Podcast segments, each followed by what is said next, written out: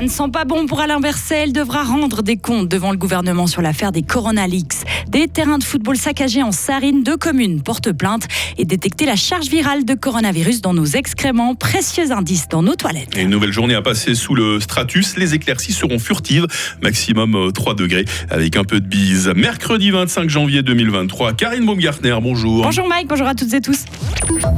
S'agit-il de la bourde de trop pour Alain Berset? Une enquête parlementaire sera ouverte sur les fuites au sein de son département. Le président de la Confédération devra rendre des comptes sur le comportement de son ancien communicant devant le gouvernement ce matin.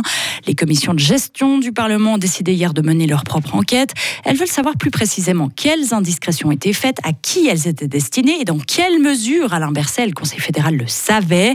Le Conseil fédéral Alain Berset sera ainsi auditionné par le groupe de travail chargé de l'enquête le président de la commission de gestion du Conseil des États, le Zougoua Mathias Michel. On espère de trouver des informations aussi par lui, mais ce n'est pas garanti. Ce n'est pas une personne seule, mais c'est le système qui, évidemment, ne garantit pas le fonctionnement du secret de fonction. C'est ça qui nous, nous, préoccupe et ça affaiblit les, les, institutions. Et déjà, le fait que nous menons une enquête de telle nature, je crois qu'il y a aussi la pression de fait de mener cette enquête qui va avoir un, un effet, j'espère, un signal à toute l'administration. On a leur donné le mandat et les instruments pour commencer tout de suite, mais la fin des travaux, on ne peut pas le prédire.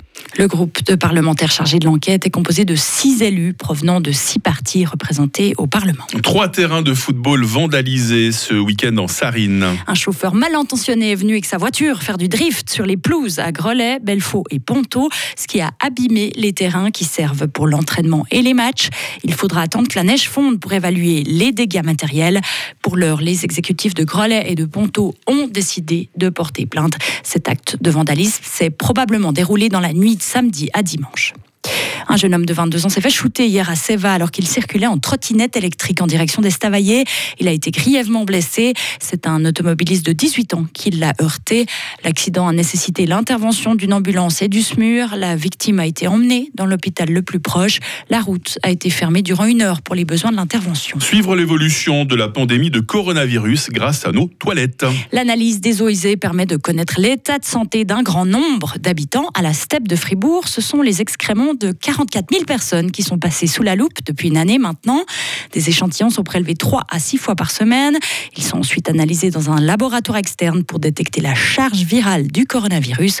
Et vu que les tests sont à nouveau payants depuis le 1er janvier, c'est un bon moyen de surveiller l'évolution de la pandémie, Lauriane Schott. Oui, et bonne nouvelle en ce moment, la charge virale est basse, moins de 6% à la steppe de Fribourg, alors qu'elle était à plus de 50% il y a quelques mois dans cette station qui réceptionne les eaux usées de toute la ville de Fribourg et de ses alentours. Des scientifiques de l'EPFL notamment ont développé une méthode pour analyser le matériel génétique du virus présent dans nos selles, ce qui permet ainsi de déceler le nombre de personnes infectées ou tout récemment guéries. Et c'est l'Office fédéral de la santé publique qui est ensuite chargé de récolter, d'analyser les données récoltées dans 40 stations d'épuration réparties un peu partout en Suisse. Et si on suit les graphiques, on remarque que l'an dernier à Fribourg, la charge virale était plus importante début mars, début juillet et mi-septembre. Des données qui correspondent à l'augmentation des tests positifs dans les centres de dépistage. Merci Lauriane. Et à terme, l'analyse de l'évolution du Covid dans nos toilettes pourrait aider la Confédération à prendre des mesures sanitaires au besoin. Bientôt, des chars allemands livrés à l'Ukraine. Sous pression depuis quelques jours, Berlin devrait autoriser probablement aujourd'hui la livraison de chars lourds Léopard à Kiev. C'est ce qu'affirme du moins ce matin le média allemand Der Spiegel. Le journal affirme que Olaf Scholz devrait donner son feu vert aujourd'hui à 13h, heure euh, où il s'exprimera devant la chambre basse du Parlement allemand. Pérou, de violents affrontements ont lieu dans la rue au centre de Lima hier en marge d'une nouvelle manifestation qui réclame le départ de l'actuelle présidente Dina Boluarte.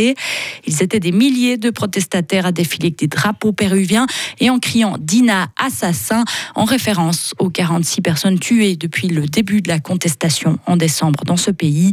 La présidente a, elle, appelé en vain à une trêve nationale. Et enfin pour les sportifs, sachez que Mora Fribourg a un nouveau directeur. Marc Moron succède à Olivier Glore à la tête de la course. Ce Saint-Ginois de 43 ans a notamment travaillé pour des marques comme Red Bull, Swatch ainsi que pour Swiss Tourisme. Il prend ses nouvelles fonctions dès maintenant.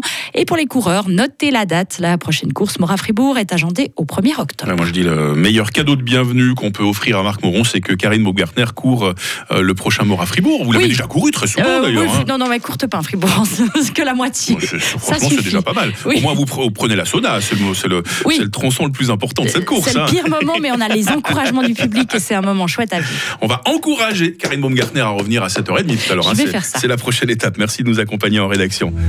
Retrouvez toute l'info sur frappe et frappe.ch.